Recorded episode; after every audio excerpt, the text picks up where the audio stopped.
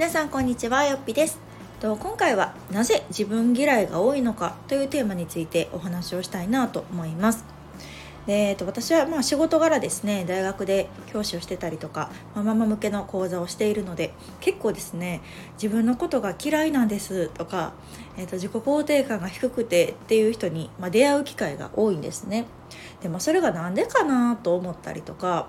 と私も自分の人生を振り返ってみると自分のことが嫌いっていうよりも自信のない時期っていうのは結構頻繁にあったなっていう風に感じていますで今でこそねこういろいろこう取り組んだり試行錯誤しながら、まあ、チャレンジしている部分もあるので、まあ、あの自分のことが好きというか、まあ、自分を大事にしたいなって思う部分もあるんですけれどもその自分のことが嫌いうん、自信がないっていうことも、まあ、理解はできるんですね。なので、まあ、そこのなぜっていうところを紐解いていくとちょっと見えてくることがあるかなっていうふうに感じたので今日のテーマに挙げてみました。で、えっと、まずですね自分のことが嫌い、まあ、自己肯定感が低いっていう要因は自分っていうものと距離感が取れてないからかなっていうのを思ったんですね。でこれは私の場合なんですけど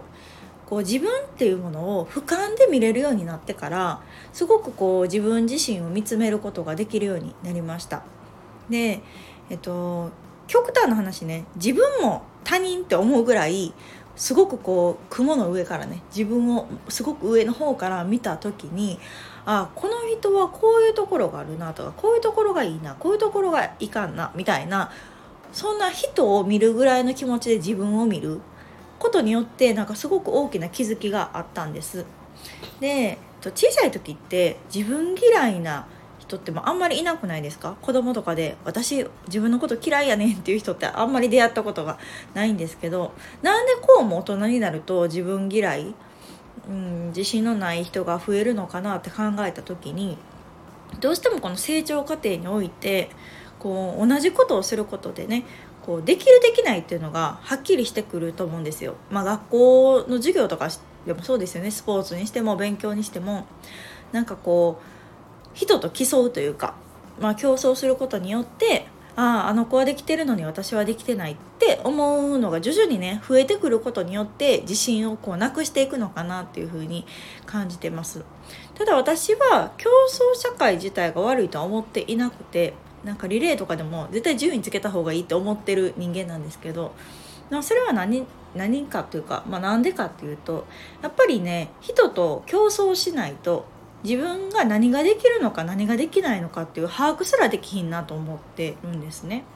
なので自分のできるできない得意不得意を知るっていうのはすごく大事なことだなと感じています。でそこで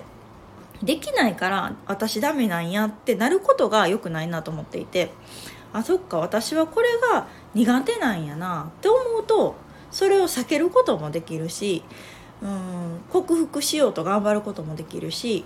まあ、諦めて自分の得意なことに注力するということもできるわけでなのでそういう意味で競争社会というか、まあ、比べる人と比べるっていうこと自体は、まあ、そこまで悪いことじゃないなと思ってます。ただ比べて自分が落ち込むっていうことはなんか意味のないことやなと思ってるんですね。なのであの人との違いを知るっていう意味でもそういう過程はねまあまあいいかなと思うんですがその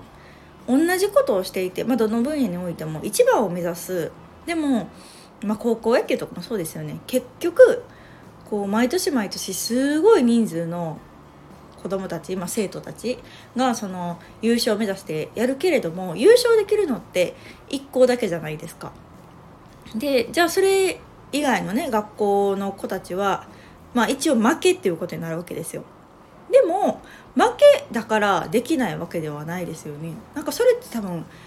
高校球児じゃないからすごく客観的に見れると思うのであそりゃそうやんなその子たちもすごいよねって認められると思うんですけどいざこう自分ごとになってみるとなんかこうねうん自分よりますごい人スペシャリストというか、うんまあ、会社にしても自分より先輩上司がいるとなんかそこにはかなわんわって思ってなんか自信がいつまでたってもなかったりするのかなっていうふうに感じました。でまあこういうふうな自分嫌いが発生する要因っていうのはね、まあ、いろんなことがあると思うんですが単にねなんか私がよく思うのは話を聞いていて、まあ、そういう自信がない自己肯定感が低いっていう人の話を聞いていってもなんかすごく魅力的やなって思う人がやっぱり多いわけですよ。なんかほんまにこの人確かにこれじゃあかんなと思う人ってまあほぼほぼ出会ったことがないぐらいみんないいところがあるのにまあなんでそう思っちゃうんかなと考えるとですねその人自身ができないっていうよりもやっぱりこう自分を大切にできる環境にそもそも身を置いてるかっていうのが大事なポイントなんじゃないかなっていうふうに思ってます。なのでうんよくこう自分の機嫌は自分で取るなんてみやぞんも言ってましたけど、まあ、それもめっちゃ大事なことやなと思うんですけど、まあ、機嫌を取る前にですねまずこう自分を大切にするっていうことがすごく大事やなと私は思ってるんですね。で自分を大切にすることがそもそもできてるのかうん、って思った時に多分自己肯定感が低い状態にあると自分のことを大事にできてない人がまあほとんどなんじゃないかなと感じます。ただそれが環境のせいっていうのが結構大きいんじゃなかろうかと私は分析をしたんですけれどもこう時間とかやるべきことに追われてそもそも疲弊してて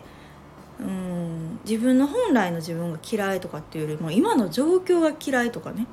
うん、その状況にいる自分が嫌いとかなんかそういう風なところで自分嫌いになってしまってるんじゃないかなっていう風に感じてます。ただまあこう子育てとか仕事とかっていうのは環境をすぐに変えれるもんじゃなかったりもすると思うんですけどなんかこう仕方がないとかうんもうとりあえず今のこの環境のまま納得がいってるわけじゃないけどこのまま進むしかないとまあ半ば諦めてやっているの人がまあ大人になっていくとね多いんじゃないかなと思いますがじゃあそれってそこまでしてるけど本当に必要なことなんかなって考えたらん？って違和感を感じるんじゃないかなと思うんですね。なのでなんかそういう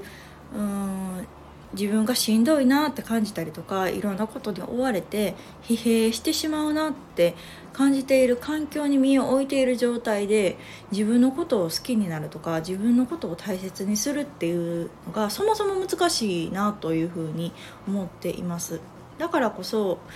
うーん環境を変えるっていうのはすごく大事だと思うしそれ以上に自分を大切にするっていうことに対してもっともっとこう重要視しないといけないなっていうのを私自身もこうここ数年うんいろんな環境の変化がある中で感じているところですね。やっぱり自分を大切にできないと人のことを大切にする余裕なんてとてもじゃないけど私はなかったなと思います。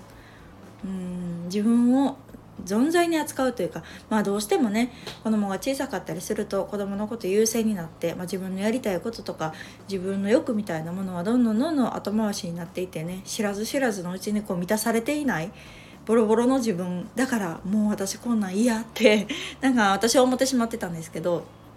なんかそれって結構うん致命的やなというか自分の人生を送る上で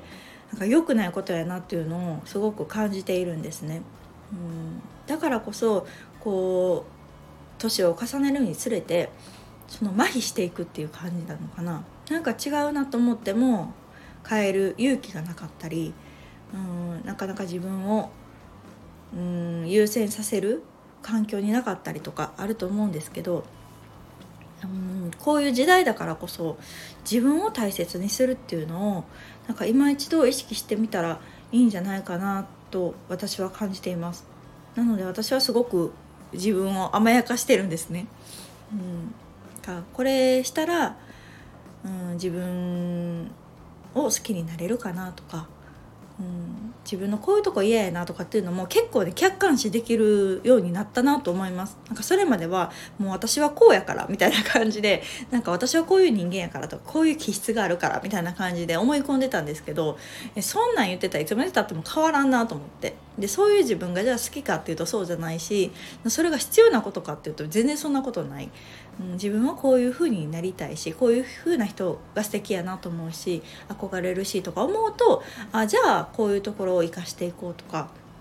あ意外と自分ってこういうとこあるやんとかそういう前向きに自分を捉えられたことによって自分を大切にできるようになったことによって、うん、自分のことがだんだん好きになってきたなっていうふうに思っています。まあ、まだまだね私も試行錯誤途中ではあるんですけどちょっとあまりにもねこういう質問というかこれで悩んでたりとか落ち込んでる人が多いなって本当に毎年毎年思います。で学生時代に思ってたらもうねそれ以上大人になってもなかなか変わらないなと思うので結構私はねそのなんで自分が嫌いなのかっていうところをね一人一人分析するのが結構楽しくて、まあ、取り組んではいるんですけど、まあ、こんな感じでなんかラジオでもお話できたらもしね同じようにこうシュンとしてる方がいればねこう何か変わるきっかけというか意識をしてもらえるきっかけになったらいいなというふうに感じたので今回お話をさせていただきました。